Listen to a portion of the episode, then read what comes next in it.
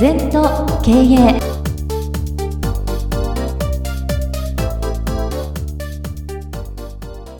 皆様こんにちは。禅と経営だいななじゅうはちかいの時間がやってまいりました。先生、今週もよろしくお願いいたします。はい、よろしくお願いいたします。月のだいよん週は先生に経営についていろいろとお話を伺っているのですが、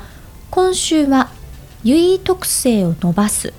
これをテーマにお話を伺っていければと思っております。はい、まあ平たく言うとね、あの欠点を直すんじゃなくて個人および企業の強いところを伸ばしなさいと。うん、欠点を直してろくじゅってん取ってもね、お客さん買いませんよ。うん、何を買ってくれるのかって言ったらろくじゅってんをななじゅってんはちじゅってんきゅうじゅってんと一つ違う良さを出さない限りね、ダメなのね。で、今まではとにかく右へ流れで欠点を流してやれば商品でも何でも売れてんですね。はい、うん、脱個性、それは右肩上がりの経済の時はいいけども、今は人口が減って高齢化になって右肩下がりなんですね。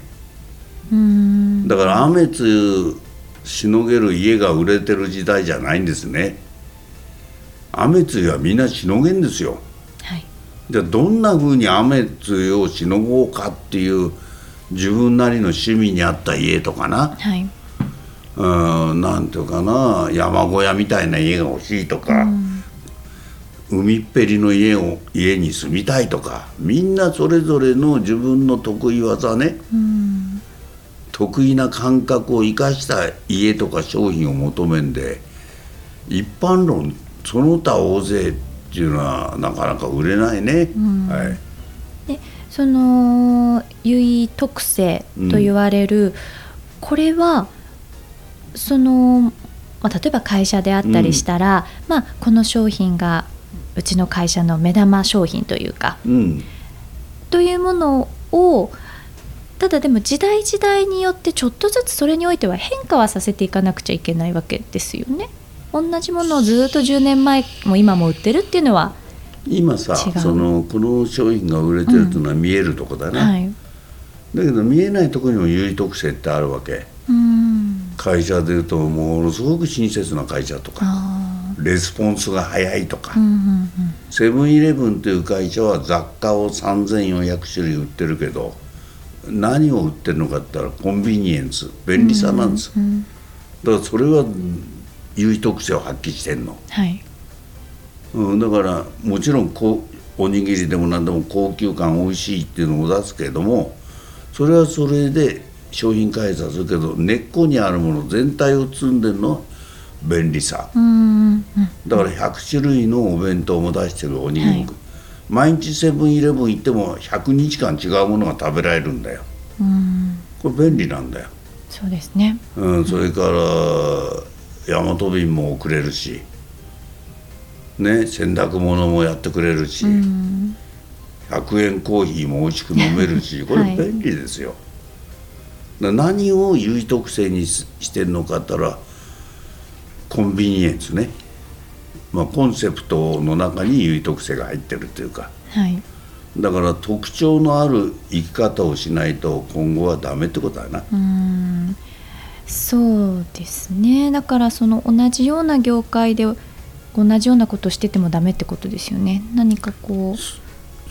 優位特性がなきゃな。そうですよね。お客さんは何を買ってくれるのかって他社との違いだよな。うん、優位特性だよね。うん、優位な特性を買うんであって、うん、うん、その弱点のある商品を買うんじゃないな。さっき言ったようにこれうちの目玉商品ですっていうの出てくるんだけど、私よく言うの、それ儲かりますかって言ったら儲かんない。これ商品とは言えないよな。自分の誤解してるだけで、うん、やっぱりうちの目玉っていうのはお客さんもしされうちも嬉しい、うん、三方よし、お客様もよし、メーカーもよし、うちもよしっていうのが優位特性のある商品だ。うん、片っぽだけ楽しんで片っぽは苦しいっていうのは優位特性とは言えないぞ。うん、うん、その優位特性というのは、うんまあ、あの老舗というかこう本当に長くやってらっしゃる会社さんだったら培われてきてあると思うんですけれども、何かこうあえて作っていくものなのか、それともこうおのずと何かこう出来上がっていくものなのか、どうなんでしょうか。そうね、あのいい質問なんだけど、会社ってのはじゅうねんで きゅうじゅうななパーセント 潰れちゃうんだよね、はあ、だからさんねんでももう ななじゅっパーセント ぐらい潰れちゃうのよ。だから例えばじゅうねん持った会社っていうのは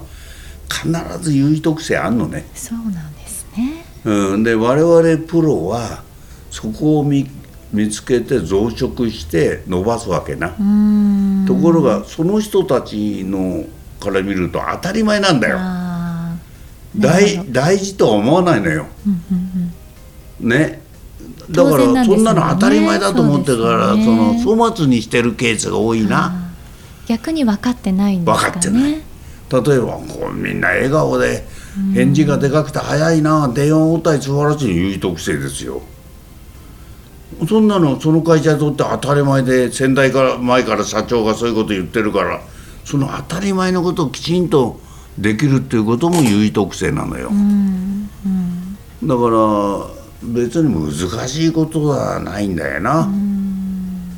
うん、うん、あの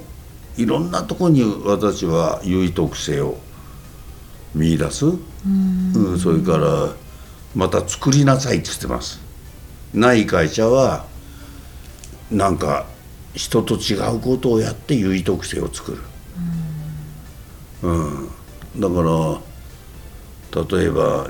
にせんえん以下の商品だった場合、ごせんえん以上からいちまんえんの商品に切り替えて、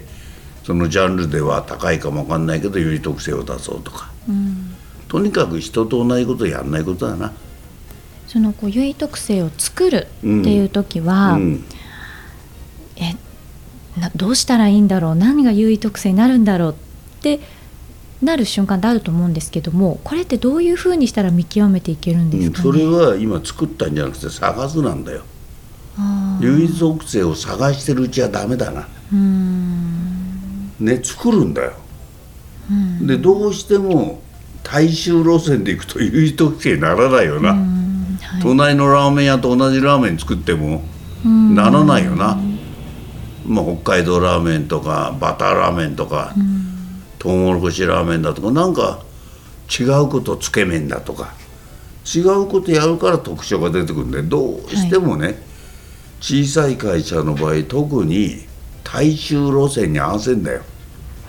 そうですね、今日の売り上げ欲しいから、うーんと限りなく面白くない会社になって潰れるんだよそうですね、逆なんだよ。踏ん張って小さくてもいいから経費節減って踏ん張って特徴をどんどんどんどん育てていくっていうのは会社経営、また個人の伸びるとこもそう、うん、どうでしょう。私は全をずっと続けてます。で全的に経営も教えられる、こんな人いないんですよ、はい、レアなんで、うん、全も何十年も続けてたらごじゅうまんにんに一人でしょ、うん、だから馬も乗ってんのもレアなんだよ馬が日本人でさんまんろくせんとうぐらいしかいないんだから、うん、持ってる人もレアなんだよ、はい、レアのことをどんどんどんどんかけるとごじゅうまんぶんのいちかける何十万分のいちかける何よ、珍しい人なんだよ、うん、はい、私はいつも天柄のハットかぶってるのも日本中に少ないよそうですね、さんびゃくろくじゅうごにちかぶってるのは、はい、だから本当面白いね。タクシー乗るために、あ、この間旦那乗っけましたよ、社長乗っけましたよとあの麹町の通りであ一回行ったことありますよとか今日もそうだしたりして、お茶の水から乗ってきたらね、はい、こっちは知らないですよ、うん、もういろんなタクシーの運転手さんだ、向こうは覚えててくれる。うん、だからしょっちゅう行くニューオータニホテルなんかどっから入ってもお帰りなさいませって言ってくれるよはい、だからそれ一つの優位特性、うん、目立つっていうね、うん、はい、だからレア、レアな生き方、優位特性だからどうなんだろう。オリンピックで金メダル取るとさんびゃくまんぶんのいちぐらいの優位特性があるんじゃない。そうですね、もっとかな、それもっとかな、さんびゃくまんにんいじょうかごひゃくまんにんの一人かわからない、ろくじゅうおくの中から何も取れないんだからな、ね、メダル、はいうん、だからやっぱりそういう人はやっぱり一生それを磨いて食っていけるよな。うんそうですね、はい、何でもそうよ、うん、あとはこう先生の話を伺ってて思ったのは、それをこうやり続けていけるかどうかっていうのも大事ですよね。そうだね、あのじゅうねん続けると誰でもプロになっちゃうんですね。うーん、だから馬もじゅうねん乗るとか歌もじゅうねんじゅうごねん歌い続けるとか、やっぱりプロですよ。何でもその道コツコツコツコツ継続してれば優位特性になります、はい、今前お手た女性の社長もね、小学校の時からずっとピアノやってて、で途中で切れてまたよんじゅう資格から始めて、始めなさいって私言ったから、えーまあ、優位特性になりますよ。またじゅうねんもやればね、うーんピアノが弾ける女性経営者になれるじゃん。うーん全然違うぞ。そうですね、うん、レアなことやんないとその他大勢並じゃダメなんだよこれから。うーんそういうことを趣味でもやっていく継続性のある方はビジネスでも特徴のあるビジネスができるんだな。うーんいつも大衆路線ばっかり狙っててさ、うん、だから昔歌謡曲で南春夫さんから古い話、お客様は神様です、えー、それはもののない時代。うーんどんなお客様が神様ですって言わなきゃダメなんだよ。自分の会社のターゲット、はい、全部に万人に受ける食事とか万人に受ける洋服なんかないんだよ。うーんこういうお客様に優位特性を発揮したいって、これ絞り込みなんだよマーケットな、はい、ターゲット絞り込み優位特性全部。でもただ売りたい、何でも儲かりたいと思ってる人はダメだな。うん優位特性にあのぶち当たんないっていうか作れない。そういうことなんですね。ほとんどが作れない。うんなんか逆にその大衆受けする方がすごくこう分かりやすいし、近道のでよっぽどそれは遠回りというか。そう例えば昔下駄屋さんってあって、今下駄屋ないですよ、えー、下駄屋ってなんだって、下駄屋って履物屋だと、はい、履物ってなんだって、じゃあ上履き作ろうとか室内履き、うちはハイヒールにしようとか、 う, うちはカジュアルで行こうとか、全部再分類されてますね今、はいうん、それを総合的にやってる靴屋さんなんかもショールーム行くと靴を売ってんじゃなくて感動売ってんな。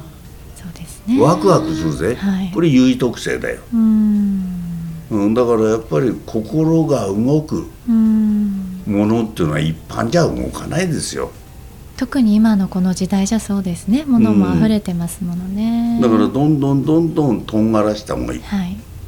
ね、それをまた継続、それを大事に継続する、うんうんそれをブラッシュアップしていく、これが生き様でもあるし会社の経営でもあるし、優位特性っていうのはものすごく大事なことだと思いますね。そうですね、はい、さあ今日は先生に優位特性に関してお話を伺ってまいりました。さあこの番組では皆様からのご感想ご質問お待ちしております。 ライン でお友達になっていただきメッセージを寄せください。方法は ライン のお友達検索でアットマーク全と経営アットマークゼットイーエヌティーオーケーイーアイイーアイ とご入力ください。二度とない人生だから今日も輝いていきましょう。この番組は経営全研究会の提供でお送りいたしました。